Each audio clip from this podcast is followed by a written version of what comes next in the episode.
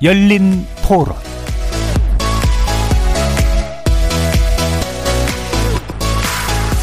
안녕하십니까. KBS 열린 토론 정준희입니다.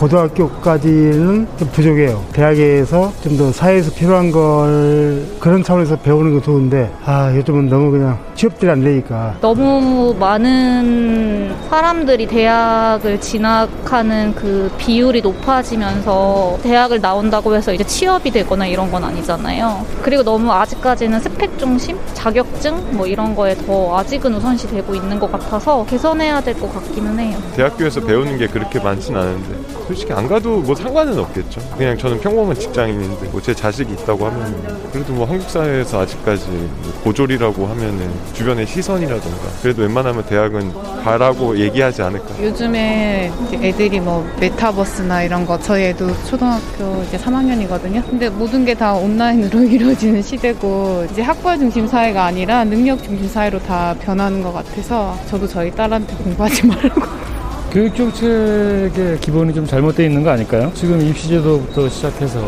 서울 이외의 학교들은 죽을 수밖에 없는 그런 구조적인 문제에서 시작된 거라고 보여집니다. 대학 안 가도 된다 생각해요. 그런 거에 대해서 효용이 없어지는 사회가 오지 않나. 다른 부분으로도 충분히 돈벌이를 할 수 있고 대학에서 배우는 거하고 실제 실무하고 좀 괴리가 있다 보니까 그런 점에서 좀 아쉬운 부분이 있었다고 생각합니다. 거리에서 만나본 시민들의 목소리 어떻게 들으셨습니까?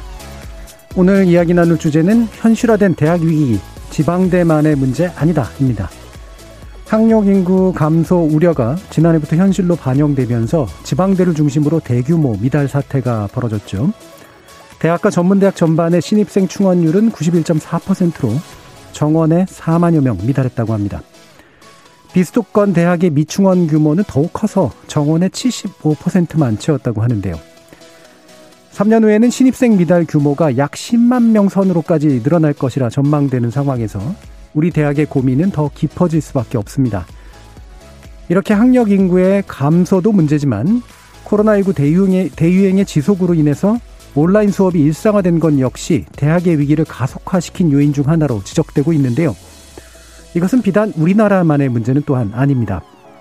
미국 고등교육 정책 전문가인 케빈 커레이는 지난 2015년에 대학의 종말이라는 저서를 통해서 500년 역사를 지닌 대학 교육이 디지털 학습 플랫폼의 출현으로 인해 근본적으로 위협받고 있다는 주장을 펼친 바 있죠. 오늘 KBS 열린 토론에서는 네 분의 전문가 모시고 학령 인구 감소 시대를 맞아서 우리 대학과 대학 교육이 안고 있는 문제점 짚어보면서 그 대책 모색해보는 시간 갖도록 하겠습니다. KBS 열린 토론은 여러분이 주인공입니다. 문자로 참여하실 분은 9730으로 의견 남겨주십시오. 단문은 50원, 장문은 100원의 정보 이용료가 붙습니다. KBS 모바일 콩, 유튜브를 통해서도 무료로 참여하실 수 있고요. 또 이제 콩에서도 보이는 라디오로 들으실 수 있습니다. 시민 돈객 여러분의 뜨거운 참여 기다리겠습니다. KBS 열린 토론 지금부터 출발합니다. 살아 있습니다. 토론이 살아 있습니다. 살아있는 토론, KBS 열린 토론. 토론은 라디오가 진짜입니다. 진짜 토론, KBS 열린 토론.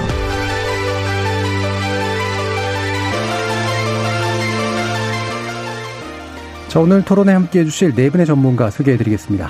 먼저 강창희 중앙대 경제학부 교수 나오셨습니다. 안녕하세요. 반갑습니다. 김종법 대전대 글로벌 문화 콘텐츠 학과 교수 함께 하셨습니다. 네, 안녕하세요. 김종법입니다. 자, 그리고 김종영 경희대 사회학과 교수 자리하셨습니다. 안녕하세요. 서울대 10개 만들기 저자 김종영입니다. 네, 그리고 임원희 대학교육연구소 연구원 함께 하셨습니다. 예, 안녕하세요.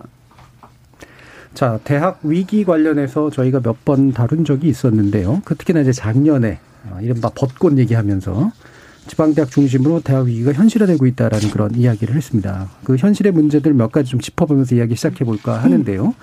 뭐 지금 폐교 까지 오는 지방대들 몇 개 있잖아요. 임원희 연구원님께서 그 조사 결과 좀 말씀 주시죠. 아, 현재 폐교된 대학은 한 19개 정도고요. 이제 문제는 지금 학령 인구가 감소되면서 폐교 위기에 직면한 대학들이 많다라고 합니다. 근데 사실상 대학 폐교 위기라는 여러 가지 그 요인을 바탕으로 좀 진단이 돼야 되는데 저희가 가장 중요한 신입생 충원율만을 가지고 2024년에 어, 어, 이 정도의 대학이 위기겠다라는 걸 좀 조사를 해봤는데요.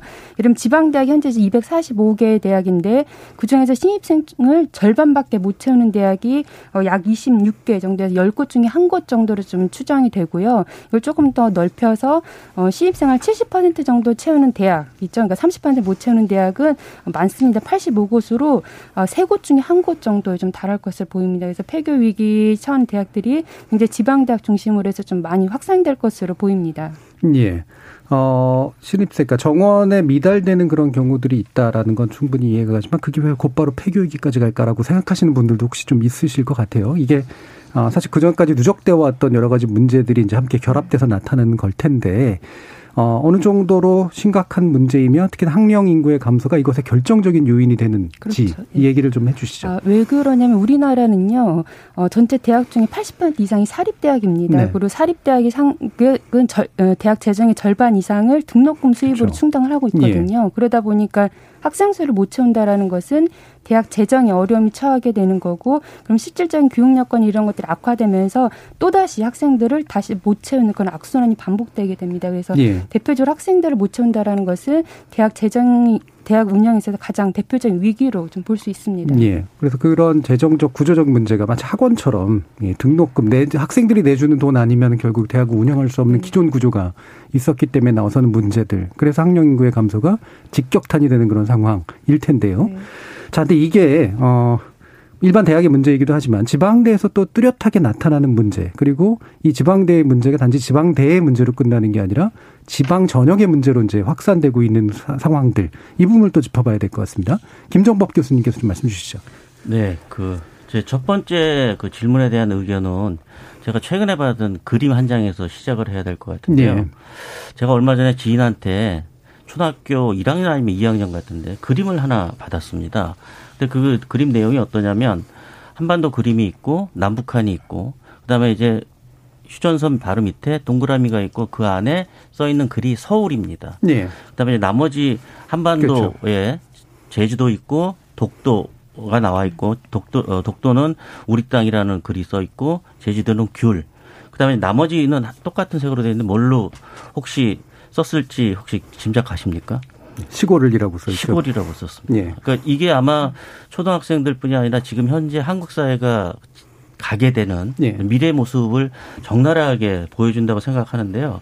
아마 그런 면에서는 이 문제 위기, 구조적인 문제 위기에 대해서 제가 한 세 가지 정도로 좀이 토론 주제 관련해서 예. 정리를 좀 해 보면 그럴 세 가지 정도가 있을 것 같습니다. 첫 번째는 이제 이 축소 사회 위기라고 보통 이야기하는데 이 축소 사회 위기에 대해서 지방은 훨씬 더 심각한 어, 문제를 더 겪고 네. 있 고 근데 그 지방대는 그런 축소사회 위기에 대해서 전혀 준비도 하지 못한 상태에서 갑자기 사회 전환이 된 것이죠. 이제 그런 측면에서 이런 여러 가지 위기, 사회적 기반이 약화되고 사회적 자본이 축소되는 이런 위기 속에서 지방대 혼자 그것을 해결할 수 없는 구조적인 문제가 있다 왔던 것이고요. 네. 두 번째는 그런 문제가 있으면 국가가 나서서 정부가 나서서 그 문제를 해결해 줘야 되는데 이 정책 실패가 굉장히 크다고 저는 생각을 하거든요. 수도권 중심의 사회구조 편중이라고 하는 건 아주 오래전부터 있었던 문제인데 사회 위기, 어, 제4, 어, 4차 산업혁명, 그 다음에 코로나 위기, 이 코로나19 팬데믹이라고 하는 이런 새로운 상황에 대해서 정부가 정책 실패 그리고 오히려 양극화를 더 조장한 측면이 있다라는 거죠. 예. 그런 측면에서 구조를 바꾸지 못하고 현상만 보는 정책의 실패가 이제 두 번째 요인이라고 볼 수 있을 것 같고요. 그 다음에 이제 세 번째는 지방대 자체의 문제라고 저는 생각합니다. 이제 특히 이제 학령 인구가 감소될 거라는 건 이미 오래전부터 얘기가 됐었는데 지방대 자체적인 노력을 했느냐 네. 이렇지 않은 거죠. 아까 임 의원님께서도 얘기하셨지만 80%가 되는 사립대들이 갖고 있는 자체적인 문제들이 있습니다. 거기 안에는 이제 어 보통 이제 오노 총장이라고 얘기하는 그런 측면에서 지방대가 갖고 있는 어쩔 수 없는 한계들을 뛰어넘고 새로운 시대를 대비했어야 되는데 지방대 자체의 문제들을 그것을 해결하지도 못했을 뿐더러 그런 준비를 하지 않았다라는 거죠. 그런 예. 세 가지의 연속 정책적인 그런 요건들이 맞물리면서 어, 이 학령 인구 감소가 직격탄을 맞고 그러면서 이 큰 지방대 위기가 더 어, 가속화되지 않았나 그런 생각을 하고 있습니다. 예. 인구 감소 특히나 이제 전국뿐만 아니라 수도권 이외 지역에서 인구 감소라고 하는 객관적 요인에 더해서 이거를 보정해 주지 못했던 정책 문제, 대비하지 못했던 자체 그 지방대의 문제 이 세 가지를 좀 짚어 주셨습니다. 그러면 거기에 더해서 작년에 저희가 일부 좀 다뤘습니다만 어, 작년에 이제 미달 인원들이 많이 나왔던 거, 그리고 사실은 재수하는 친구들도 되게 많았던 거. 대학 가봤자 사실 뭐, 어, 그냥 어차피 인강 듣는 거랑 비슷하더라라고 하는 그런 경험이 이제 쌓이게 된 거. 이런 게 확실히 이걸 가속화시키는데 어, 기여했다. 이렇게 보시나요? 김정복 교수님.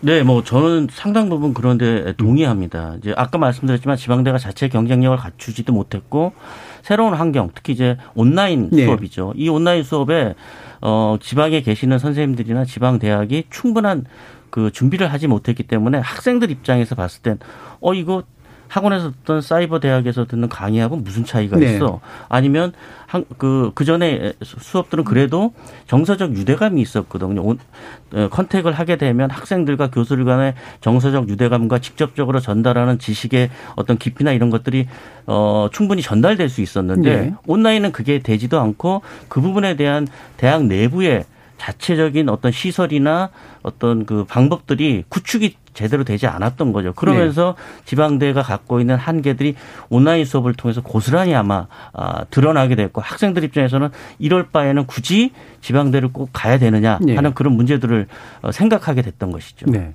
바로 이제 이런 부분들, 그러니까 지방에서 특히나 더 심각하게 나타나고 있는 이런 문제가 알고 보면 이제 우리 학문 구조라든가 대학 구조 자체의 근본적인 문제와 연결되어 있다라고 진단할 수도 있을 텐데 그러면 상대적으로 따뜻한 곳이라고 볼 수 있는 수도권 대학의 두 분이 또 계시잖아요. 실제로 경험에 기반을 해서 좀 위기감을 느끼시는지 한번 좀 들어보고 싶어요. 강창희 교수님 한번 말씀해 주시죠.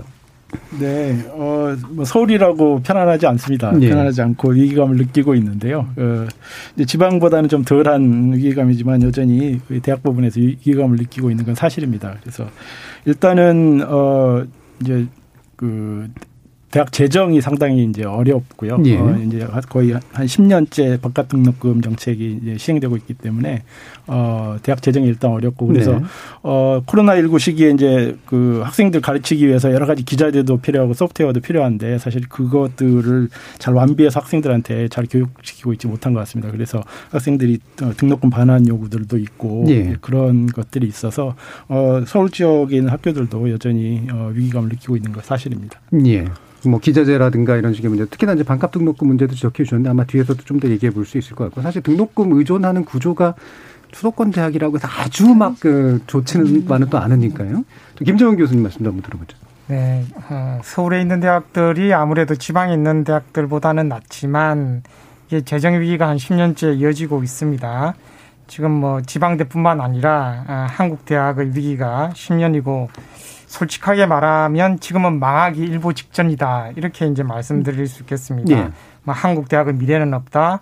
한국 대학은 초등학교보다 못하다. 이렇게 말씀드릴 수 있겠는데 왜냐하면 OECD 2018년 기준을 보면 1인당 초등학교 공교육비가 12,525달러, 우리나라 대학 공교육비가 11,290달러입니다. 초등학교보다 사실 못합니다. 미국 같은 경우 초등학교 1인당 공교육비가 13,000 139달러, 대학은 34,036달러입니다. 한 2.6배 많죠. 예. 그러니까 OECD 국가 중에서 고등학교와 초등학교보다 공교육비가 낮은 나라는 한국밖에 전혀 없습니다. 그래서 정부나 국민 어, 모두가 대학 진학에만 관심이 있지 대학 자체는 사실 관심이 없어요. 그래서 한국 대학은 위기가 아니라 망하기 일보 직전이다. 이렇게 말씀드리는 게 정확할 것 같습니다. 예. 자, 그럼 뭐 이게 좀더 깊이 있게 좀 얘기를 해보긴 해야 됩니다만 이게 등록금을 막연히 잡아놓는 게 분명히 그 올바른 정책은 아니었던 것 같은데 어, 근데 이제 지금 아까도 왜 그 청취자들 얘기를 들어보면 돈을 만약에 현재보다 많이 내게 만들면 그 돈을 감수하면서까지 대학에 오려고 할까라고 하는 또 문제에 좀 부닥쳐 있잖아요. 이런 식의 좀 더 큰 문제들까지 포함해서 한번 견해를 좀 주시죠. 이윤희 연구원님도. 그 방금 말씀하셨는데 지금 우리나라가 초중등에 비해서 고등학교 재정, 그 대학의 재정이 열악하다는 말씀하셨는데 예. 거기 기, 기저에는 어, 수업료 비싸고 안 비싸고 문제를 앞서서 정부 재정 지원이 있습니다. 그렇죠. 이제 초중등 네. 같은 경우는 법률에 의해서 내국세 20% 정도를 어, 제, 어, 초중등 재정으로 떼어내고 있어요. 그렇다 보니까 안정적으로 돈을 마련하고 또 내국세가 매년 상승하기 때문에 초중등에 대한 재정 지원도 계속 늘어나고 있습니다. 하지만 대학 같은 경우는 관련 법률이 없어요. 그래서 매년 교육부 예산 편성이라든가 어 그 기재부의 뭐 예산 심의 과정 또 국회에서 조정에 따라 예산이 편성되고 있어요. 그러다 보니까 우리가 많이들 이제 국민들께서 아실 텐데 OECD 국가들은 GDP의 1%에서 1.1% 정도를 고등교육 재정을 확보를 합니다. 지금 우리나라는 현재까지 0.7%밖에 되지 않고 있어요. 그래서 예. 우리나라 지금 현재 뭐 어, 세계 10대 경제 대국이 됐다고 하지만 그만큼의 인재를 양성하기 위한 어, 고등교육에 대한 투자는 굉장히 열악한 상황입니다. 그래서 그런 것들 본질적으로 해결되지 않고서는 등록금 인상으로 저는 한계가 좀 있다라고 봅니다. 예. 왜냐하면 지금 현재도 사립대학 등록금 OECD 국가 중에서 굉장히 상위권이거든요. 음. 예. 그래서 이게 정부 재정 투입이나 어쨌든 공공 부분에서 들어가야 되는 돈들이 좀 있을 텐데 대학이 사실 상대적으로 방기되어 왔던 그렇죠. 것도 예, 맞고요. 네. 그거를 대학 스스로 돈을 벌라고 사실은 어, 추진했던 게 또 정부의 정책이기도 하고 네. 어, 그러다 보니까 여러 가지가 이제 좀 굉장히 좀 꼬여 있는 셈인데 그러면 이제 네 분이 각자 보시는 음. 똑같은 위기의 원인도 있을 테고 또 약간 또 다른 위기의 원인을 보시는 측면도 있을 것 같아요. 아까 이제 세 가지를 짚어주시긴 했습니다만 어떤 점을 또 강조해 주실 수 있을까요, 김정법 교수님? 그 지금 먼저 앞에 세 분이 말씀을 하셨기 때문에 제가 이제 그분을 그 부분을 이제 같이 똑같이 얘기할 수는 없을 것 같고 예. 특히 이제 여기 계신 분들 중에 저만 지금 음. 대전에서 어, 지방에 네. 있는 음. 소재 대학에서 올라온 것 같은데 사실 지방대에서 어, 등록금 수익이 없으면 사실 운영하기 거의 불가능하거든요. 근데 등록금이 그렇다고 오른다고 해서 그 지방대의 교육의 질이 네. 나아지느냐? 그렇지 않다라는 거죠.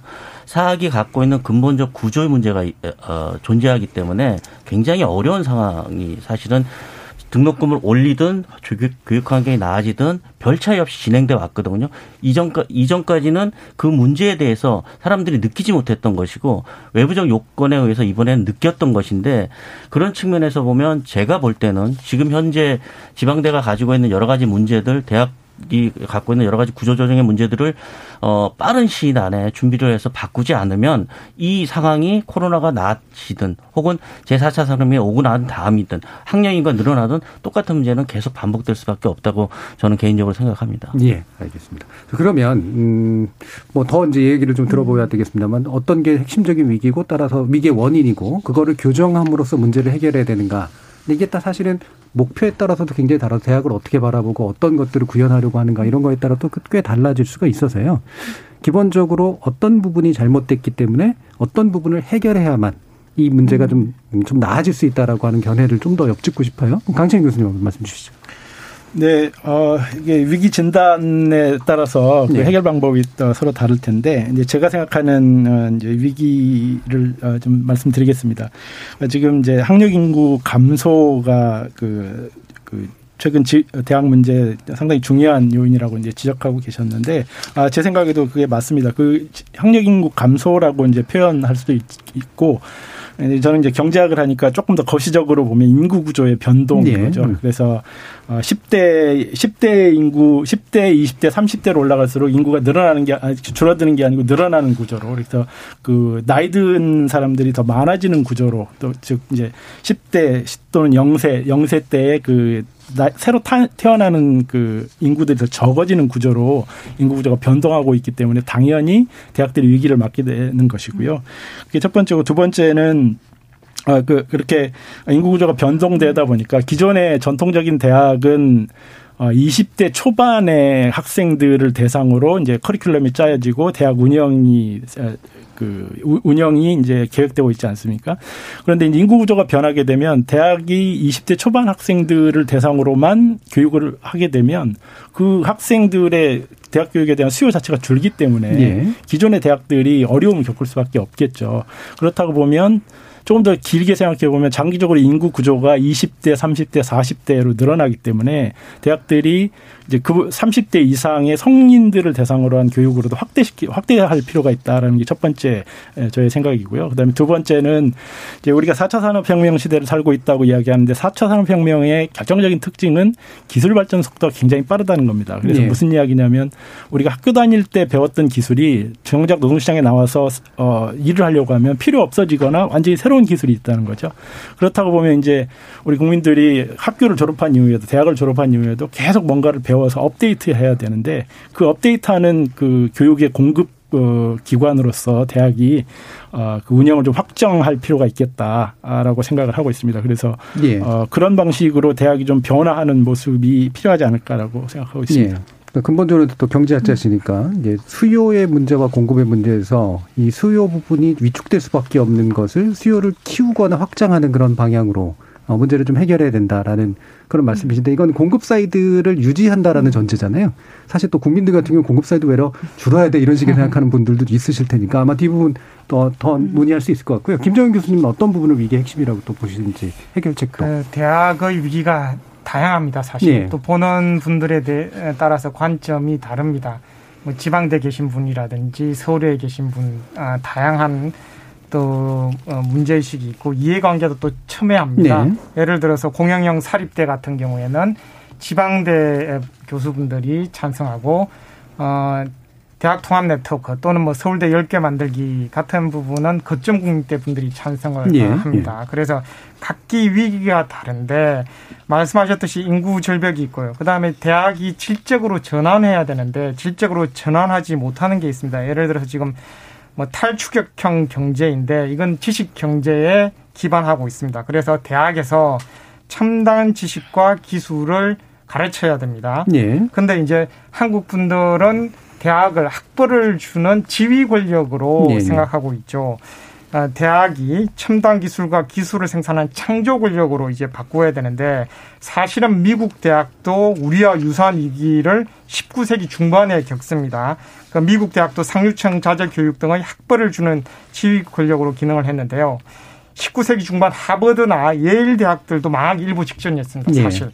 왜냐하면 독일 대학들이 치고 나가면서 세계 중심이 되는데 도대체 뭐 교양이라든지 고전 그리스만 가르치니까 대격변을 해야 된다 네. 해서 미국 대학이 어, 1860년대, 70년대부터 한 3, 40년간 바뀌게 됩니다. 그러니까 이런 위기 상황이 우리만 겪었던 게 아니라 2차 산업혁명의 어, 물결에 미국이 뒤처지니까 재빨리 망하기 네. 직전 바뀐 거거든요. 그래서 우리도 4차 산업혁명에 맞추어서 코로나19 백신이라든지 인터넷을 발명할 수 있는 창조 권력으로서 대학이 거듭나야 되는데 그렇지 못한 점이 지금 위기의 핵심이라고 생각합니다. 예. 그러니까 본질로는 본질적으로는 산업 변동에 부응하는 대학이 되지 못했기 때문이다라고 어, 생각을 하시는 거고요. 이문희 연구위원은 어떤 부분? 조금 더 교육적인 접근을 좀 하려고 예. 합니다. 지금 말씀하신 것처럼 학령 인구 감소라든가 사차 산업 혁명이 우리 대학에 굉장히 급격한 예. 위기를 예. 땡긴 건 맞다고 생각합니다. 근데 하지만 역으로 이 두 가지가 없었다는 우리 대학의 위기가 아닐까 저는 그렇지 음. 않다라고 좀 보거든요. 왜냐하면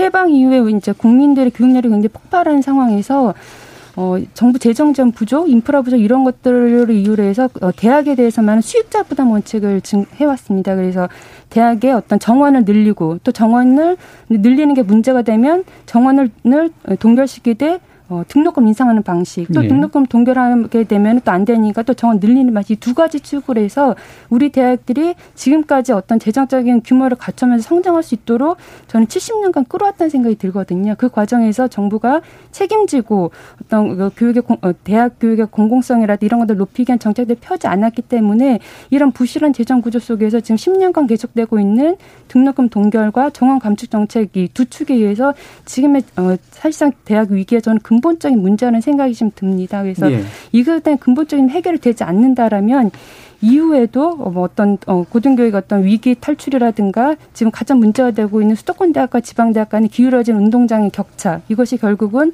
지방인 학생들 어떤 교육권 침해가 이어질 것으로 보이는데 이것에 대한 답을 찾기는 좀 어렵지 않을까 좀 그렇게 보고 있습니다. 예.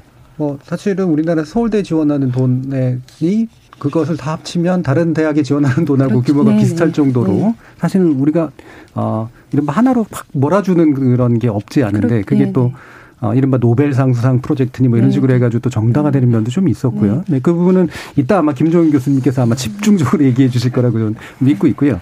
어, 그럼 이 부분을 아까 짚어보죠. 아까 김정법 교수님께서 이렇게 자체, 그러니까 지방대들이 이제 자체적으로 대응하지 못했던 부분도 이제 얘기를 해 주셔서요. 사실 뭐 지방대뿐만이 아니라 많은 대학들이 지난 한 10년간 또 막 구조조정 노력부터 해가지고 음. 또 교육부가 상당히 압박도 가하고 점수 평가 책에 들어오고 그래가지고 굉장히 애를 쓴 거는 맞는 것 같은데 그 애를 쓴 결과가 좋게 좋게 만들어졌을까 아니면 대학이 망가지는 걸로 갔을까도 좀 궁금해서 어떤 현장에서 어떻게 보고 계세요?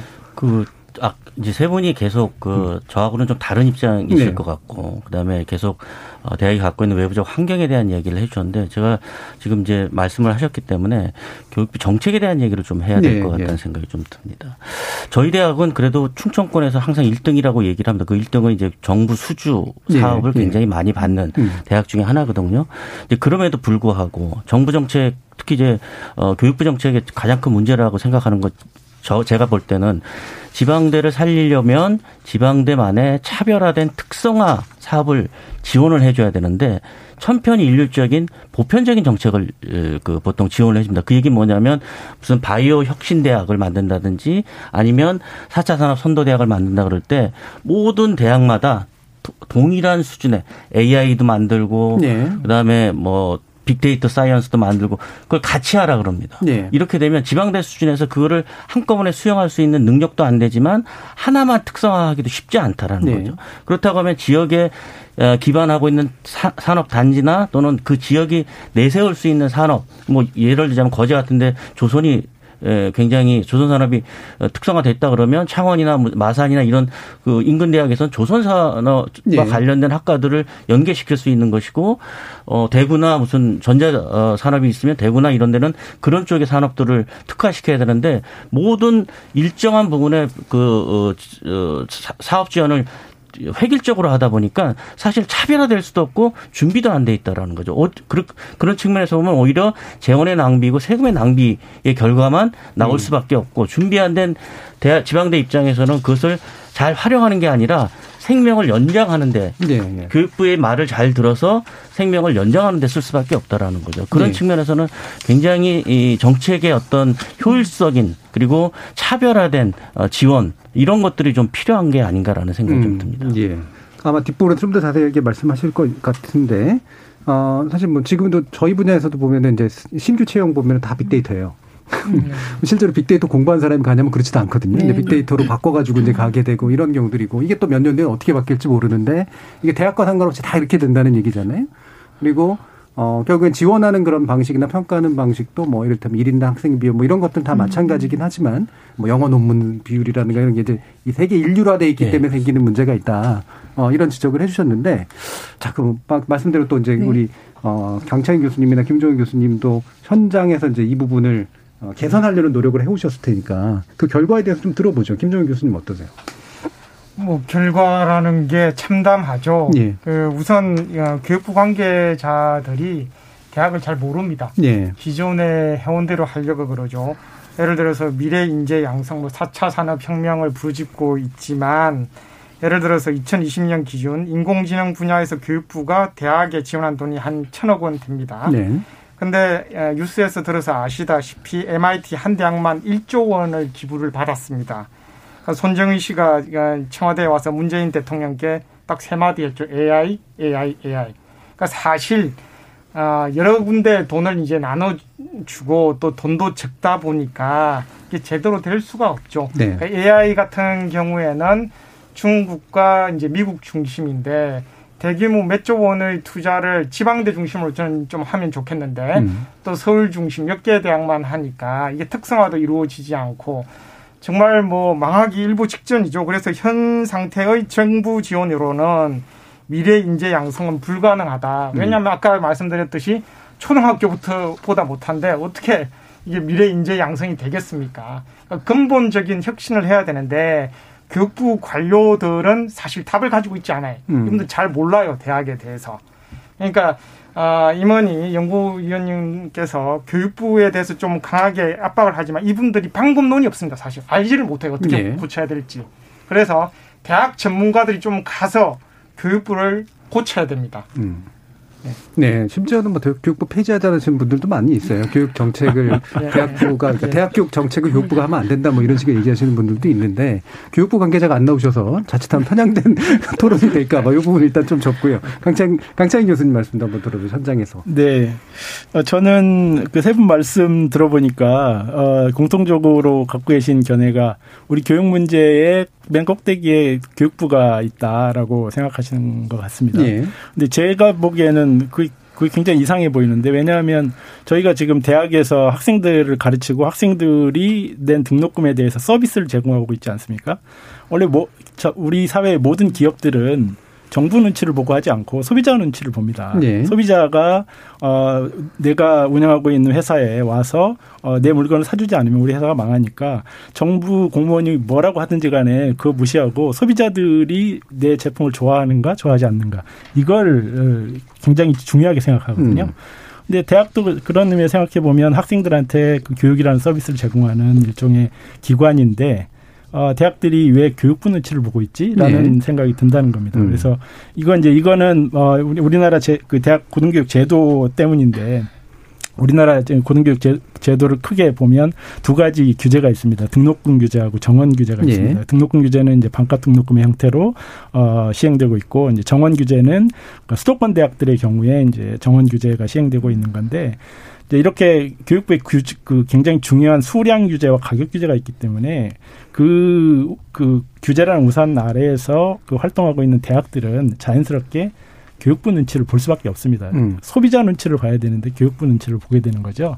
그래서 대학들이 이제 학생들과 학부모들이 무엇을 대학으로부터 원하는지에 그 어, 시선을 돌리게 하려면 사실은 규제가 조금 더 완화될 필요가 있습니다. 그래서 대학들이 교육부 눈치를 보지 않고 그 학부모와 학생들의 눈치를 보도록 학생들이 뭘 원하는지 어떤 교육과정 원하는지 거기에 맞춰서 변화할 수 있도록 어, 길을 좀 열어줄 필요가 있다고 생각합니다. 예. 어, 정작 이제 수요자들의 이제 그 관심에 대해서 부응을 하려고 하는데 그걸 못하는 게 이제 교육부 눈치를 보기 때문이다 이렇게 말씀을 주시는데 그렇다고 우리가 고객님이라고 또 부를 수는 없기 때문에 어, 뭐 이게 또 학교가 가지는 독특함이라고 하는 것도 또 있잖아요. 어, 그 대학교육연구소에서 또 연구를 해오셨으니까 네. 이문희 연구원께서 이 부분 방금 말씀 주시는 그런 나름대로 교육부에서 혁신하려고 네, 했던 네. 유인들이 정말 충분했는가 그렇지 않은가 네. 어떻게 보세요? 저는 우선 계속 돈 얘기를 할 수밖에 없는 건데 예. 재정이 안정적으로 확보되지 않는 이상 뭐 얼마 전에 뭐 기, 뭐 우리나라 뭐 기재부의 나라냐 이렇게 얘기했는데 교육이라는 것은 어떤 뭐 짧은 시간 안에 그 성과가 나오기 굉장히 어려운 분야입니다. 오히려 짧은 시간에 성과를 내려고 했다가는 역효과가 나타나는데 제 음. 대표적으로 우리 2016년이었나 우리 혹시 기억하시는 프레임 사업이라고 기억하실 네, 거예요. 지금 산업 수요가 공대 중심으로 될 거기 때문에 어 대학들의 약 인문 계열 5천 명이 정원을 공대 쪽으로 전환하는 사업이었거든요. 정부가 어, 어 대학당 200억 정도 굉장히 다, 투자도 많이 했었는데 지금 지역에서 정원이 가장 미달하는 대학이 공학 계열이라고 합니다. 그만큼 지금의 산업 수요 자체가 굉장히 예측하기 어렵고 그런 상황이어서 저는 정부가 재정 지원을 좀 안정적으로 확보하는 것도 중요하지만 대학들이 각각의 특성에 맞게끔 어떤 어, 좀 과감하게 지원하는 것도 필요하다고 생각하는데 지금의 정부 재정 지원 방식은 정부 어떤 사업을 정하고 그것에 따라오는 대학들에만 지원하는 방식이에요. 네. 그러다 보니까 네. 정부가 바뀌게 되면 또 사업이 바뀌는 양상인 음. 거죠. 생각이 들고 또 하나는 지금 이제 등록금 규제와 정원 규제. 예, 정원 규제 말씀하셨는데 저는 이것을 규제를 볼 것이냐 관리 감독을 볼 음. 것이냐는 사실 시선의 차이라는 생각이 듭니다. 예, 네. 예, 하는데 그렇다면 과거에 이 두 규제가 없었을 때 대학 교육의 질이 얼마만큼 굉장히 어, 말씀하신 서비스로서의 완, 그런 완성도를 했냐 저는 그렇지 않다는 생각이 좀 들거든요. 그런 측면에서 다시 한번 이것도 어떤 규제 완화 측면을 볼 것이 아니라 좀 공공의 영역으로 보면서 관리 감독의 기재를 보고 저는 지금도 이제 관련된 법률이나 이런 것들 많이 좀 논의가 되면서 고등교육 대한 대한 재정전을 늘리고 교육별 관리 감독을 좀 넓혀가는 과정으로 네. 가자 이런 얘기가 많이 되고 있는데 좀 여기 현장에 계신 교수님들부터가 그런 것들에 대해서 좀 넓은 시각을 좀 갖고 좀 함께 하셨으면 하는 그런 바람이 좀 있습니다. 예. 이 부분은 입장 차이가 있고 또 견해 차이도 있을 수 네. 있는 영역이라 더 진행하면 좋겠습니다만 우리가 대안 논의하면서 다시 한번 이 부분을 좀 얘기해 보도록 하고요. 네. 일부 마치기 전에 사실 이 부분에 대해서 강력한 이야기를 준비해 오신 김종일 교수님 말씀을 좀 들어야 되기 음. 때문에 네. 김종 교수님은 어, 서울대 10개 만들기라고 하는 책도 쓰셨고, 어, 이게 이제 또 귀에 번쩍 뜨이는 그 어떤 네네. 나름대로 섹시한 컨셉이잖아요. 근데 거기에는 뭔가 나름의 의미를 분명히 담아 놓으셨을 텐데 왜 이런 주장을 펼치셨는지 한번 간단히 일단 얘기를 해 주시죠. 네, 한국 대학의 문제라 그러면 대학 서열 문제 75년 동안 네. 이어져 왔죠. 그래서 이 책은 교육 지옥으로부터 구해달라는 사회적 요구에 대한 응답입니다. 교육 지옥이 왜 발생하냐? 라고 질문했을 때 대학 병목 체제 때문에 예. 생긴다. 대학은 고속도로와 같다. 어, 유럽 대학은 평준화기 때문에 어떤 고속도로로 가도 상관없고 미국 대학은 다원화 체제이기 때문에 서울대 수준 이상의 대학이 한 60개 됩니다. 미국에. 네. 스카이 수준 한 100개 정도 되고 그래서 도로가 넓어요. 그런데 한국 대학은 스카이 하나의 도로밖에 없습니다. 그래서 뭐 병목 때문에 미어 터지는 거죠. 그래서 서울대 10개를 만들면 고속도로 10개를 만들면 아, 병목 현상을 고칠 수 있다. 이런 이제 입장이고요. 그러니까 이게 백년 대계의 입장에서 대학을 바라봐야 되는데 예. 금방 임원희 위원님께서도 단기간에 성과가 나지 않습니다. 2차 그 산업혁명의 중심지는 19세기 아, 독일 대학이었습니다. 아, 서울대 수준의 대학이 전국적으로 독일에 퍼져 있을 거예요. 그다음 3차 산업혁명의 중심은 캘리포니아 대학들입니다. 네. 뭐 UCLA, UC 버클리, 스탠포드, UC 샌디에고와 네. 같이 그래서 장기적인 관점에서 보면 우리도 독일 대학이나 캘리포니아 대학처럼 전국에 서울대 수준의 대학을 만들어서 학벌도 타파하고 4차 산업혁명에 대비하는 그런 전략이 필요하다라고 예. 주장하고 있습니다. 예, 그러니까 평준화의 방향, 독일식 방향으로 가는 게 맞긴 한데 네. 당장 그렇게 하기는 어렵기 때문에 적어도 중간 단계로서 너무 상위권 대학 서울대로만 몰리는 길을 좀 넓혀보자. 네네, 다양하게 그렇습니다. 좀 만들어보자. 네네, 라는 거고 방법론은 그걸 아까도 잠깐 얘기하셨지만 거점 네. 국립 대학들을 서울대 수준으로 이제 만들어서 한번 해보자 이런 주장이신 것 같아요. 네네 그렇습니다. 이 부분들을 또 지방 사립대 분들은 약간 예. 반대하는 경우가 있습니다. 왜냐하면 예. 거점 국립대를 중심으로 하는 거니까 저도 아까 어, 교수님들께서 음. 말씀하셨듯이 특성화라든지 예. 뭐, 어, 저기 평생 교육하라든지 이런 걸 지원해야 된다고 생각합니다. 근데 학벌 체제를 타파하기 위해서는 우선 10개의 대학에 집중적으로 서울대 수준을 키워주자. 그 덤으로 네. 또 지방사립대도 같이 지원하자라는 음. 게저 입장입니다. 예, 알겠습니다. 요 주장을 강력하게 펼치셨기 때문에 사실은 여기에 대한 논의가 좀 필요하긴 합니다만 중간에 잠깐 끊고 나머지 세 분께서 어떤 커멘트를 주실지를 아마 2부 시작하면서 한번 들어보고요. 거기에 대한 다시 또 김정은 교수님 답변을 듣는 걸로 좀 하죠. 어, 정희진 문자 캐스터 불러서 한번 청취자 문자 들어온 거 들어보도록 하겠습니다. 네, 지금까지 청취자 여러분이 보내주신 문자들 소개합니다. 1179님. 취업도 안 되고 학력도 인정 안 해주는 이름만 대학들도 많습니다. 등록금 도둑이라 해도 할 말 없는 대학들은 문을 닫는 게 마땅하다고 봅니다. 이창섭님. 한국 대학은 전문가를 만드는 교육기관이 아닌 졸업장을 파는 학원으로 전락한 듯해 안타깝습니다. 대학들 단순히 신입생을 받는 것을 우선하기보다는 평생 교육을 하는 교육기관으로 생각을 바꿔야 한다고 봅니다. 7606님, 평생 교육의 관점에서 보면 학과에 따라 남녀노소 연령 제한 없이 원하면 누구든지 무시험 입학이 가능토록 개방한다면 대학의 재정과 생존 그리고 일반인의 배움의 갈증도 해소할 수 있을 것 같습니다. 김정학님, 현재 한국의 현실을 보면 서울과 수도권으로 지방 우수 재원이 올라와서 생기는 문제가 큽니다. 수도권 집중화부터 해결해야 합니다. 2032님, 우리 대학들은 아직도 폐쇄적입니다. 대학 재정. 미국과 달리 우리 대학들은 정년 보장 교수가 너무 많습니다. 정년 트랙 교수가 많다 보니 시대에 탄력적으로 유능한 인력이 충원되지 않습니다. 그리고 교수들의 연봉이 나머지 비정규 교수들에 비해 너무 높습니다. 해주셨고요. 7377님, 대학이 너무 많다는 생각은 안 드시는지 선택과 집중이 필요하지 않을까요? 학문을 연구하는 연구자와 기술자는 다르다고 생각합니다. 1713님, 개인 재산으로 여기는 사학재단에 혈세 지원하려면 투명한 회계와 운영에 대한 법률 제정이 선행되어야 합니다. 이사장들 재산 불리기에 혈세가 사용될 여지를 없애야죠. 라고 보내주셨네요. 네, KBS 열린 토론. 이 시간은 영상으로도 생중계하고 있습니다. 유튜브에 들어가셔서 KBS 일라디오 또는 KBS 열린 토론을 검색하시면 지금 바로 토론하는 모습 보실 수 있습니다. 방송을 듣고 계신 여러분이 시민 노객입니다. 계속해서 청취자 여러분들의 날카로운 시선과 의견 보내주세요. 지금까지 문자캐스터 정희진이었습니다. 토론이 세상을 바꿀 수는 없습니다. 하지만 토론 없이 바꿀 수 있는 세상은 어디에도 없습니다.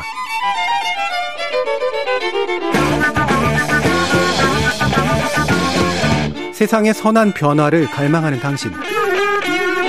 정답이 아니라 질문의 힘을 믿는 당신. 우리 KBS 열린 토론에서 만납시다.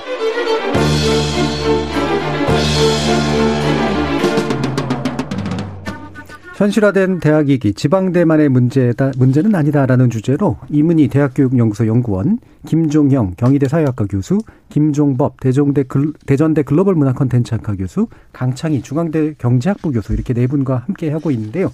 자 일부 마, 뭐 마무리 지점에서 김종형 교수님께서 어, 서울대 10개 만들기라는 제목으로 주장을 강하게 펼쳐주셨고, 거점국립대에게 이제 기본적으로 서울대 수준의 것을 갖출 수 있도록 지원도 하고 넓히자. 대신 이제 지역 사립대 같은 경우에는 특성화 방식으로 지원을 해서도 뭔가 보조를 맞추도록 하자 정도의 이제 의견을 일단 내주셨습니다. 여기에 대한 커멘트를 좀 들어보고요. 음. 김정일 교수님께서 또못 펴시신 주장이 있으실 테니까 그것도 한번 보완적으로 들어보도록 하죠. 일단은 김정법 교수님부터 한번 의견 주시겠어요? 네, 저희가 뭐 쟁점 토론의 찬반 토론은 아니지만 예. 이 부분은 좀 의견이 좀 다른 예. 것 같습니다. 저는 개인적으로 그 부분에 대해서는 어뭐 동의하는 부분도 있지만 음. 어, 특히 이제 서울에 소재한 사립대, 특히 이제 서울대를 빼더라도, 어, 우리가 알고 있는 몇몇 대학들은 서울대 대체할 수 있을 만한 충분한 역량이 있기 때문에 네. 사실 서울대를 열 개를 만든다라고 하는 건 그런 대학이 더 늘어나는 것밖에 되지 않는다고 생각을 하거든요. 음. 그런 측면에서 보면 제가 그 예를 잠깐 이 예가 그 맞는지 모르겠지만 시청자들이 보내주신 이제 수도권 양극화를 해결해야 된다 뭐 이런 얘기를 그그좀 곁들여서 같이 얘기를 하자면 혹시 수서역이나 광명역에서 내려보신 지역이 있으실 텐데 예. 수서역에 내리시면 그 앞에 제일 앞칸에 있는 그 라인에 있는 게 그 주변 병원에 있는 셔틀버스들이 다닙니다. 음. 광명역에서 내리시면 그 바로 마주 보이는 굉장히 큰 건물이 어 사립대학의 부속 병원 건물입니다. 예. 예. 이야기는 뭐냐면 GTX가 됐던 KTX가 됐던 모든 어그 사회적 그 간접 시설들이 확장되고 좋아질수록 지방에 있는 모든 그러니까 소비자들이나 수요들이 수도권 집중화될 수밖에 없 다고 생각하거든요. 예. 서울대 10개를 만들게 되면 지방에 있는 대학들은 다 이제 이 한국 사회의 학벌 사회와 한국 사회가 가지고 있는 이 학력에 대한 구조적 문제 때문에 결국은 이게 경쟁력 차원에서 그 10개만 살아남을 수밖에 없고 거점 대학도 마찬가지로 그런 방식으로 그다음에 서, 그 사립대들은 거기에 정말 보조적인 역할을 할 수밖에 없는 학원으로 예. 또는 전문대학으로 전환할 수밖에 없는 그런 구조들을 갖고 있는 그게 과연 바람직하느냐에 대해서는 조금 더 논의가 필요한 부분이고 서울대를 만든다고 해서 지방의 문제나 지금 한국 사회가 갖고 있는 이 여러 가지 문제들을 해결할 수 있다. 저는 그렇게 보지 않는다는 겁니다. 예, 알겠습니다. 뭐 분명한 논지시라고 생각이 들고 뭐 제기될 수 있는 문제니까요. 자, 그러면 서울 사립대 입장이실지 모르겠습니다만 네. 강창희 교수님 의견도 한번 들어보죠. 네, 김종현 교수님께서 어, 서울대를 많이 만들자 이 이야기는 좀 더 넓게 해석하면 좋은 대학을 많이 만들면 예. 어, 학생들이 어렵지 않게 공부를 과도하게 많이 하지 않고도 쉽게 대학에 갈 수 있고 그, 그것으로부터 노동시장에서 좋은 평가를 받을 수 있을 것이다라는 아이디어로 어, 예상 추측이 됩니다. 아 근데 이제 지금까지는 왜 못 만들었을까를 생각을 해보면 어, 사실은 그럴 그럴 만한 여유가 없는 거죠. 어, 그럴 만한 여유가 없고 어, 서울대 10개 만든다는 이야기는 서울대에 해당하는 것만큼의 대학 재정을 10, 배 확보를 해야 된다는 이야기인데 네. 그런 재정 여력이 없으니까 그동안 못 해왔던 것이고 어, 그걸 할 수 있을까? 그러니까 우리가 지금 현재 그 못했던 상황이 바뀌었나를 생각해 보면 그렇지 음. 않기 때문에 어, 어, 그게 가능할지에 대해서 이제 그 재정적인 측면에서 좀 깊이 고민해 볼 필요가 있다는 생각이 듭니다. 그런데 아까 우리가 서로 그 토론 서두에 어떤 말씀을 하셨었냐면 이미원님께서 하셨었냐면 어, 우리나라 초중고등학교에 들어가는 재원이 어, 상당히 많다. 어, 그리고 과도하게 그쪽으로 집중되어 있다는 말씀을 하셨어요. 그게 이제 지방 교육재정 교부금이라는 것인데 그게 이제 2022년의 경우에 60조가 될 것으로 추측이 됩니다. 그런데 어, 계속 60조에서 그 이제 향후 계속 늘어나게 될 전망이에요. 국세의 20.79%가 곱해지기 때문에. 아, 그런데 이제 학, 학령 인구는 초중등 고등학생들은 점점 좀 줄지 않습니까? 그러니까 네. 1인당 교육비가 굉장히 급속하게 늘어나고 있, 네. 늘어나고 있습니다. 그래서 과도하게 지금 우리가 초중 고등학생한테 교육 투자를 하고 있는 거예요. 네. 그 부분을 줄여서 대학 쪽에 이제 흘려 보내야 되는데 현재 이제 법 때문에 그 부분이 가능하지 않습니다. 음. 그러니까 앞으로 이제 교육 재정 전체를 줄이는 건 이제 그 부담이 될 수 있으니 그것의 배분 구조를 현재는 과도하게 초중고 쪽으로 집중되어 있으니까 대학 재정 쪽으로 흘러갈 수 있도록 하면 어 지금 뭐 서울대를 열 개 만드는 방식이 되든 중앙대를 열 개 만드는 방식이 되든 이제 재정이 흘러가면서 적절하게 예. 많은 좋은 학교들이 생기게 되지 않을까 그렇게 예. 생각을 합니다. 예. 재정 문제 지적해 주셨는데 아마도 김정인 교수님께서 나름대로 또 그 부분에 대한 고민을 해보셨던 거로 어 제가 책을 내용을 통해서 짐작이 되고요. 뭐 약간 곁다리이긴 합니다만 또 얼마 전에 저희 그 코로나 포스트 코로나 시대의 그 교육에 대해서 얘기하면서 이제 초중고 교사도 나오셨는데 재정이 여전히 부족하다라는 말씀들을 하세요. 결국에는 막 코로나 시대에 맞는 뭔가를 대비해야 되는데 현장에서는 인력이 없고 뭐 이런 얘기를 하시기 때문에 참 이 부분도 어, 이, 그 조절하기가 참 어려운 문제인데 이문희 연구원께서도 또 견해가 있으실 것 같아요. 그 우선 두 가지 앞에서 말씀 음. 서울시 10개 만들기 제안하셨는데 저는 이것을 네이밍을 어떻게 하고 28때는 어떻게 할 거냐 문제이긴 한데 저는 큰 뜻에서는 공감합니다. 네. 지역 국립 거점 국립대 육성하는 게 크가지 크게 두 가지 측면인데요. 음. 하나는 국가가 설립한 국립대이기 때문에 그에 대한 육성 책임 저는 국가에 있다라고 봅니다. 그래서 반드시 정부가 재정전 확대를 해야 되는 건데 지금 보시면은 어, 지역에 있는 거점 국립대학들 학생 1인당 교육비가 1,600만 원 정도예요. 서울대가 5천만 원인데 3분의 1 정도밖에 안 됩니다. 그렇기 때문에 사실상 같은 국공립대학임에도 불구하고 서울대 집중 지원됐고 지역 지역에 있는 거점 국립대학에 대한 지원이 굉장히 열악해서 저는 네. 그에 대한 보장이 필요하다는 거라고 봅니다. 그리고 두 번째로는 지방대학을 전부 다 육성하기는 사실상 어려운 구조라 봅니다. 그렇다면 지방대학 육성의 어떤 교두부 역할로서 지역 국립대학들의 역할이 좀 필요하다는 생각이 들어서 음. 저는 어, 지역 국립대학 대한 정부 재정전 확대가 필요하다라고 좀 생각이 들고 예. 두 번째는 계속 이제 돈 문제 얘기되다 보니까 지금 이제 여러 가지 대안 중에 하나가 초중등 예산을 음. 이렇게 전환해 보는 부분이 나온다고 생각이 드는데 저는 이것 또한 사회적 합의가 좀 필요하다고 생각합니다. 그럼 돈이 무조건 많고 적고의 문제를 떠나서 초중등이 갖고 있는 어떤 교육 지향의 목표가 있고 그것을 달성하기 위한 어떤 예산 배분 이런 것들이 네. 논의가 돼야지만 되는데 그러기 위해서 좀 시간도 좀 걸리는데 지금 대학의 문제는 지금 1년, 2년 굉장히 시급한 상황이거든요. 그래서 어떤 사회적 합의를 하기 위한 한쪽에 트랙이 있다라면 다른 한쪽은 특별례계나 이런 걸 통해서 음. 좀 급하게 고등교육 재정을 좀 확보하는 이런 단시간적인 방안이 좀 선제돼야지 않을까 좀 그렇게 음. 보고 장기 있습니다. 장기 사회적 합의가 필요한 장기 방안과 단기적으로 네네. 뭔가 급한 불을 끄기 네네, 위한 방안이 좀 투트랙으로 가는 게 옳겠다. 음. 자, 김종인 교수님 어떤 답변 주실 수 있을까요? 네, 여러분들이 일단 책을 열심히 좀 읽으셔야 할 것 같습니다. 제가 단순하게 서울대 10개 만들기 이렇게 이제 말한 건 아니고요. 예. 세계 대학의 역사 구조, 대학 체제 비교 같은 게 나옵니다. 예를 들어서 2차 산업혁명은 독일의 연구 중심 대학이 어, 이끌었습니다. 어, 대학의 역사가 900년 정도 되는데요. 버튼 클락이라는 대학 사학의 창시자는 900년 어, 역사상 가장 중요한 혁명이 1810년 독일 대학의 개혁으로 이제 봅니다. 그러니까 이전에 학벌을 주는 지휘 권력이 아니라 창조 권력으로 독일 대학이 바뀐 거죠. 근데 여러분들 이렇게 생각하실 겁니다. 이런 의문이 있습니다. 독일 대학이 평준화되는데 왜 탁월하냐라고 이제 말씀을 이제 의문을 가질 수 있겠는데요. 그러니까 연구 중심이 되면서 어, 탁월한 이제 대학이 된 거죠. 근데 독일은 1870년에 통일이 됩니다. 그 이전에는 39개의 소국으로 되어 있었는데 각 지역마다 서울대 수준의 대학이 있었습니다. 근데 1870년에 통일이 되고 나서 그대로 유지했죠. 어, 그래서 평준화 체제입니다. 그래서 저희 서울대 10개 만들기는 정확하게 독일 대학의 발전 경로를 어, 따라가고 있다. 그리고 캘리포니아 대학이 3차 산업혁명을 이끌지 않습니까? 그러니까 이 대학들의 모델을 그대로 따라가고 있고 재정 문제를 말씀드리면 이게 이제 어, 거점 국립대, 지방대하고 서울대랑 한 1년에 3,600억 정도 차이가 납니다. 예. 그래서 3,600억을 9개 대학에 지원하면 한 3억 2,400억 정도가 됩니다. 3조 2,400억.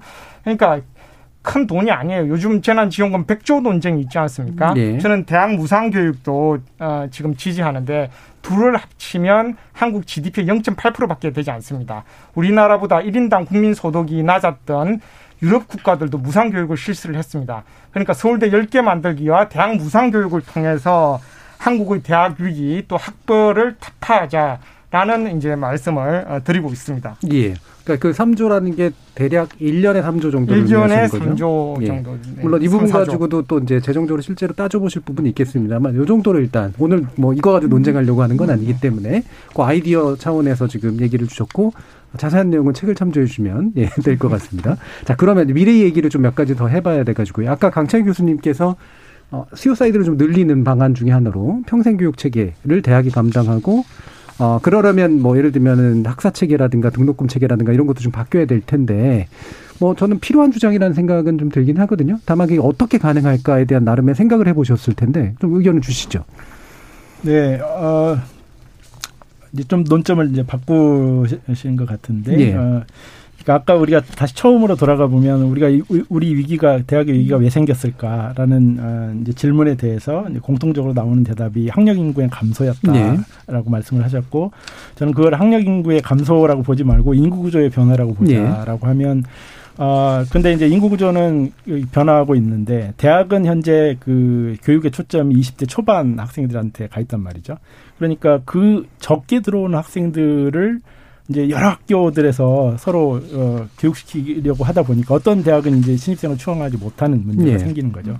그래서 인구 구조가 바뀌고 사회 구조가 이제 바뀌고 있고 그리고 실제로 이제 평생 학습에 대한 수요가 점점 점점 늘어나고 있기 때문에 대학의 어떤 교육 모형도 기존의 20대 중심의 어, 그런 그 학사 과정이나 교육 커리큘럼 어, 뿐만 아니고 좀 더 넓혀서 어, 실제 그 일자리를 갖고 계시면서 현업의 필요 때문에 필요한 교육이 예, 교육을 이제 대학에서 받는 음. 어, 그런 모델을 저는 어, 생각하고 있습니다. 그런데 현재 이런 일들은 어디서 하고 있냐면 고용노동부에서 하고 있습니다. 네. 직업훈련이라는 형태로 이제 하고 있는데 그 직업훈련 현재 고용노동부에서 하고 있는 직업훈련에 제가 보기에 결정적인 어, 한계가 무엇이냐면 대학에서 가르칠 수 있는 여러 가지 직업 훈련들이 있습니다. 예를 들면 요즘 이제 각광을 받고 있는 machine learning이나 빅데이터 이런 걸 생각을 해보면 네.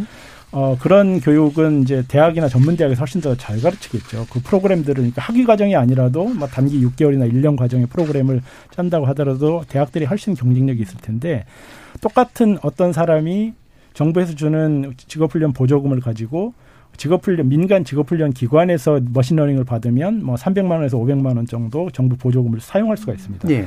그런데 이 똑같은 어, 프로그램을 대학에서 들으면 그 정부 보조를 받지 못하고 어, 자비를 통해서 그렇죠. 받아야 돼요. 예. 이제 그런 그런 식의 이, 이분화된 구조가 있는데 그런 이분화된 구조를 좀 해소시키고 대학들로 하여금 그 성인 학습 어, 평생 학습 어, 어, 교육으로 어, 이전할 수 있도록 어, 여러 가지 제도를 좀 완비를 해줄 필요가 있겠다. 이제 그러려면 음.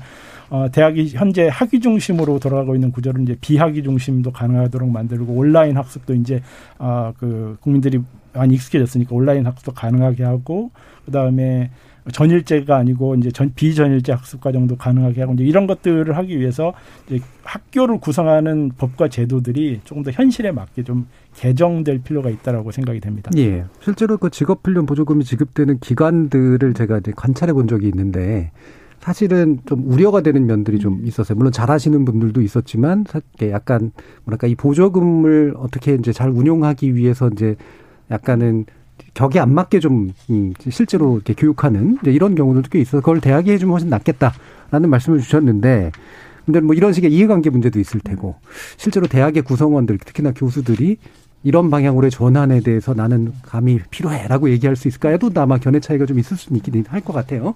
일단 아마 현장 얘기 아마 김종법 교수님께서 경험도 있으시긴 할 테지만 먼저 이무희 연구원께서 이런 식의 전환에 대해서 어떻게 생각하시는지 한번 결론을 주시죠. 어 저는 그 불가피하다고 생각합니다. 이건 대학이 네. 원하고 원하지 않던 간에 대학의 평생교육 기관의 역할은 점점 확대될 것이라고 생각은 들어요. 이제 다음 여기서 우려스러운 거는 사실 모든 대학이 다 평생교육 중심으로 갈 수는 없다는 생각이 좀 들거든요. 네. 그래서 준비된 대학들이 되지 않는 한 말씀하신 비판하신 다른 외부 기관과 크게 다르지 않을 거라는 음. 생각도 들고 또 하나는 직시해야 될 것은 어, 외부에서는 대학보다 오히려 그런 사절 기관 이런 데들이 더 현장성 있다라고 판단하는 부분도 있거든요. 네 대학 교육에 일종의 불신도 있기 때문에 음. 그래서 그런 것들을 없애고 대학 대학 또 다른 하나의 어떤 그 교육의 영역, 대학 역할을 하면서 평생 교육을 늘리고자 한다라면 그런 좀 준비, 특성화 이런 것들을 좀 같이 가야지 되지 어, 어떤 재정 부족의 수단 또는 재정을 만회하기 위한 이런 하나의 방안으로 가서는 좀 안 되지 안 될 거라고 좀 보고 있습니다. 예. 자 김종국 교수님은 뭐 똑같은 경험은 아니시긴 아니시긴 하겠지만 아무래도 지역에 계시면서 현장하고 교류하면서 뭔가 좋은 인력을 양성해서 공급하기 위한 노력을 해오신 거로 알고 있어요. 네.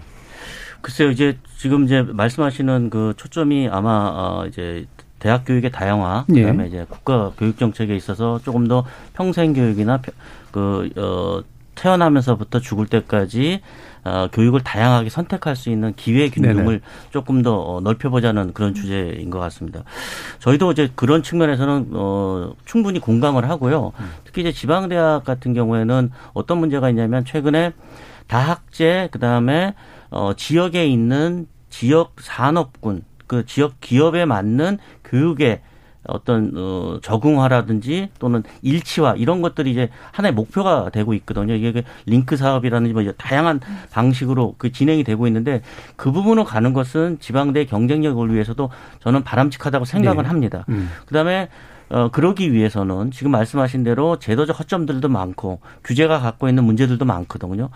그렇지만 대학 교육 자체가 갖고 있는 장점을 충분히 지역에서의 산업과 지역에서의 특징들을 살리면서 어, 평생 교육이나 또는 그 다양한 방식의 다원화 방식도 분명히 필요한 그런 측면들이 있거든요. 근데 그거를 지금의 대학 교육 정책이라고 하는 거는 아까 말씀 뭐저 선생님들께서 말씀하셨지만 어 사실은 굉장히 높은 수준의 대학 학생들과 대학을 기준으로 놓고 대학 교육 정책을 한다라는 거죠. 네. 굉장히 다양한 층의 지방과 다양한 층의 지역이 있음에도 불구하고 그 기준을 너무 높게 잡아서 아카데믹하죠, 예, 상당히. 그, 예. 그 그거를 다양화시키는데 음. 좀 실패한 게 아닌가. 그런 측면에서 보면 제도의 변혁 뿐이 아니라 우리 사회가 갖고 있는 여러 가지 사회 인식의 문제도 좀 바뀌어야 되겠다 하는 음. 생각이 음. 좀 들거든요.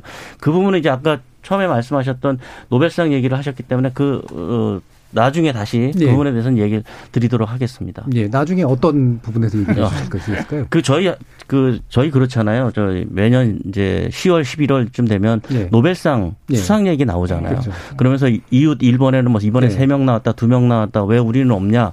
그런데 잘 보시면 아시겠지만 서울대 10개가 됐던 지역 거점 대학이 됐던 제가 우려하는 건 이제 그런 거거든요. 음.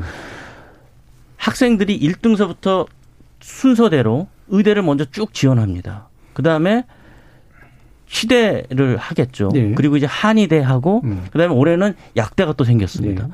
한번 이렇게 쭉 돌면 그 나머지 학생들은 대학에 적을 놓고 다시 재수를 하거나 이런 상황인 거죠.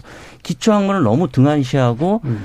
그뭐그 뭐, 그 나머지 학생들이 우수하지 않다라는 얘기가 아니라 어, 문화의 풍조가 학벌이라고 하는 것이 소득이나 자기 이 그 어떤 연봉의 어떤 증명서처럼 네. 어그 변한 사회에서 이거를 기초학문을 통해서 노벨상을 받는 프로젝트를 만든다거나 하는 것 자체가 쉽지 않다라는 네. 거죠.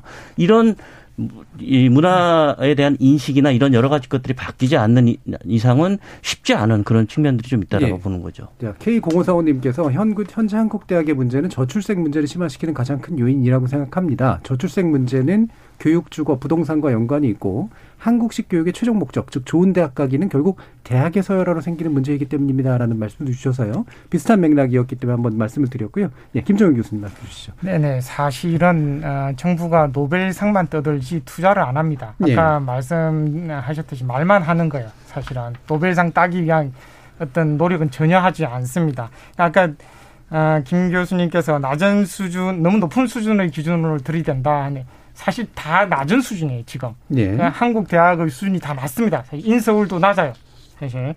근데 사람들이 대학을 지휘 권력으로만 봐요. 학벌을 주는. 예. 그러니까 이제 창조 권력으로 연구 중심 대학으로 가야 된다는 말은 그 학벌을 보지 말고 지금 코로나19 백신은 독일 과학자들이 만들었어요. 거기는 학벌이 없습니다.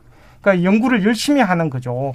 그러니까 우리의 아까 교육부 정책이 잘못됐다는 것하고 인식도 잘못됐어요. 사실은 전부 다 낮은 수준을 어로 지원을 하고 어 실제로는 뭐 인식이 어, 노벨상만 바라는 거 말만 바라는 거예요. 사실 예. 아무 액션을 취하지를 않고 그래서 기초과학을 어, 지원해야만 노벨상도 나오고 다른 4차 산업혁명이 됩니다. 그래서 실제로는 전부 다 낮다, 높은 게 아니다. 제발 전부 다 수준 높이자. 그리고 대학이 연구 중심 대학, 직업 중심 대학, 교육 중심 대학이 있습니다. 그 연구 중심 대학은 그런 창조 권력이고 다른 지, 어, 연구 중심 대학이 되기 힘드니까 교육 중심이나 직업 중심으로 좀 정체성을 예. 나누자, 기능을 분화하자 이런 말씀을 어, 어, 드립니다. 예, 기능을 이제 일부 분할을 하긴 했었잖아요. 연구 중심 대학도 일부 만들고 음. 그다음에 뭐 BK21 사업도 좀 하고. 근데 이게 이제 서열화의 문제하고 거의 곧 같이 가는 그런 경향이 있어서 이 문제를 어떻게 깰 것인가의 문제 참 앞으로 좀 고민이 되는데 아, 일단 이제 정책 전환이 필요한 영역 중에서 결국은 이게 교육부의 교육부나 고용노동부의 문제들 또 이원화된 문제들을 좀 정비할 필요가 있다라고 제안을 해 주시기도 하셔서 강찬일 교수님께서 그 부분 좀 말씀 주시죠.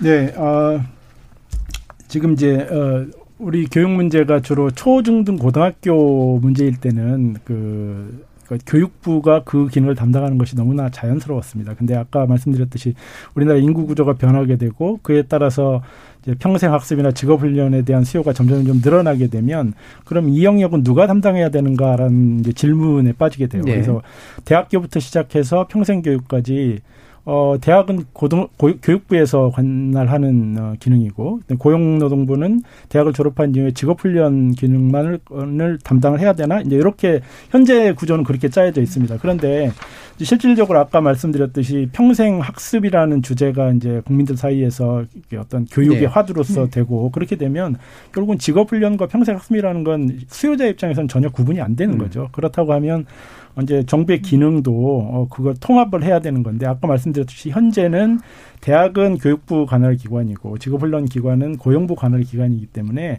서로 간에 행정적으로 장벽이 있을 뿐만 아니라 재정적으로 장벽이 있습니다. 예. 아까 말씀드렸듯이 똑같은 것을 어디에서 배느냐에 따라서 정부 보조금을 사용할 수가 있고 사용하지 못할 수가 있는 거예요. 그러니까 이제 지금 향후 그 전체적인 인구 구조가 바뀌면서 교육의 수요 고등교육과 평생학습의 수요 자체가 많이 변하게 되면 결국 정부의 시스템 이나 우리 그 그, 그 인적 자원을 개발하는 그 시스템 자체도 이 벽을 다 허물어서 이제 자유롭게 음. 수요자가 대학에서 이걸 배우고 싶으면 대학에서 배우고 그다음에 어 직업훈련 기관에서 배우고 싶으면 직업훈련 기관에서 배우고 이렇게 할 수 있도록 제도를 짜줘야 되는데 최근에 제가 해외 사례들을 찾아보니까 싱가포르에서 이런 음. 움직임이 있습니다. SkillsFuture라는 네. 그 운동이 2015년부터 진행되고 있는데 이제 그 두 가지가 우리가 특이할 만한 상황인데 첫 번째는 어, 전 국민에게 25세 이상의 전 국민에게 어, 싱가포르 달러로 500불, 우리 돈으로 한 40만 원 정도의 그 직업 능력 개발 지원금을 줍니다.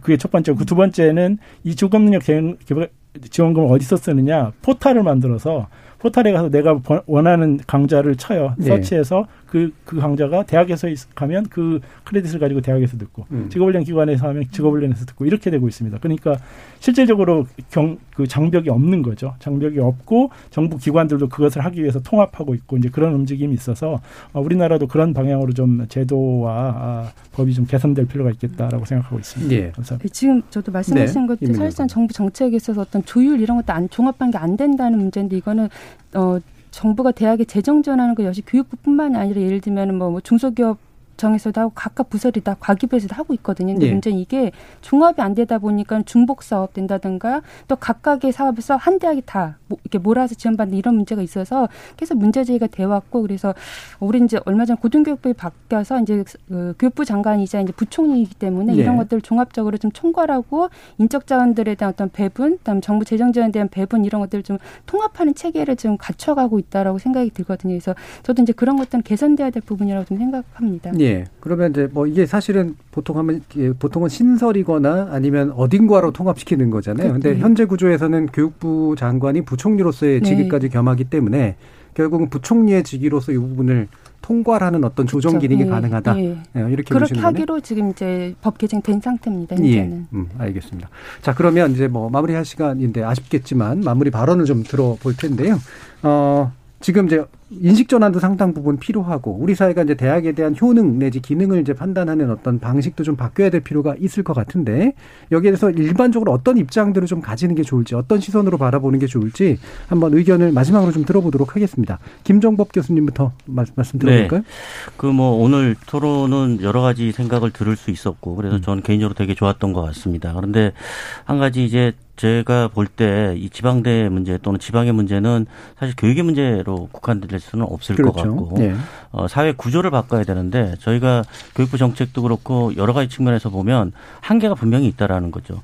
뭐 예를 들자면 교육부가 작년에 에, 저 입학 그 충원율이 미달라면서 내놓은 정책이 기껏 내놓은 정책이 지방 지역 인재 할당제를 높이겠다 뭐 이런 거거든요. 근데 그 다음에 바로 내놓은 정책이 GTX 노선 발표하고 제 4기 신도시 얘기했습니다. 어긋난다 이렇게, 이거죠. 네. 이렇게 되면 아무리 그렇게 해봤자 그 사람들이 대학 졸업하고 나서 다 4기 신도시나 수도권으로 갈 수밖에 없다라는 거죠.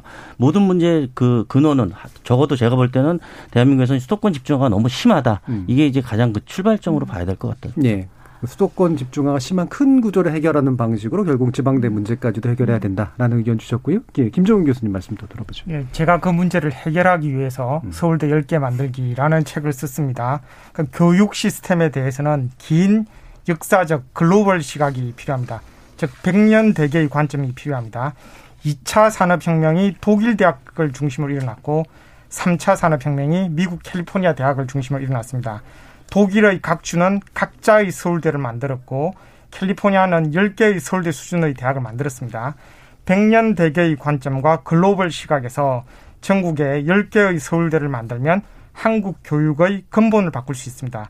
제 책 서울대 만들 10개 만들기를 정독하시면 논리적으로 잘 설명되어 있으니 책을 읽어보시라고 당부드리고 싶습니다. 감사합니다. 예. 마지막 발언이 광고 같은 느낌이 좀 들어가지고요. 근데 그 도, 독일 교육 개혁의 얘기는 결국 훔볼트식 개혁을 얘기하시는 맞습니다. 건가요? 훔볼트 예. 주의에 입각해서 독일 개혁이 1810년 이제 개혁이 되는 거죠. 그래서 예.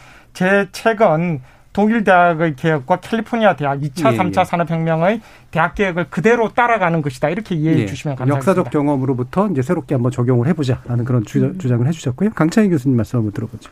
네, 4차 어, 산업혁명 시대 교육이 굉장히 중요하다고 얘기하는데 4차 산업혁명 시대를 그 표현하는 경제학자들이 표현하는 어, 재밌는 단어가 race between man and machine입니다. 사람과 네. 기계 사이의 경주인데 이 경주가 4차 산업혁명에서는 어느 방향으로 갈지 기계가 어느 방향으로 진화해 나갈지에 대해서 잘 모릅니다. 근데 전통적인 우리의 그 교육 시스템은 교육부가 갈 방향을 정하고 대학들로 하여금 그리 따라오도록 하는 시스템인데 이제 더 이상 그게 가능하지 않다는 거죠. 어디 어느 방향으로 기술이 진화해 갈지 알 수 없기 때문에 이제 그것을 직면하고 있는 소비자들, 그러니까 학부모님들이나 학생들의 요구에 맞게 대학들이 변화할 수 있도록 교육부에서 선도자의 역할보다는 후원자의 역할을 좀 더 해주셨으면 좋겠습니다. 예. 저희가 지난 12월에 경제정책 관련해서 다섯 번이나 시리즈를 했는데 공통적으로 지적해 주시는 분이 바로 그런 거였습니다. 우리나라 경제정책도 더 이상 산업경제부가 담당해가지고 뭔가 끌고 갈 수 있는 시스템이 아니다. 교육정책 역시 마찬가지다라는 그런 의견으로 들립니다.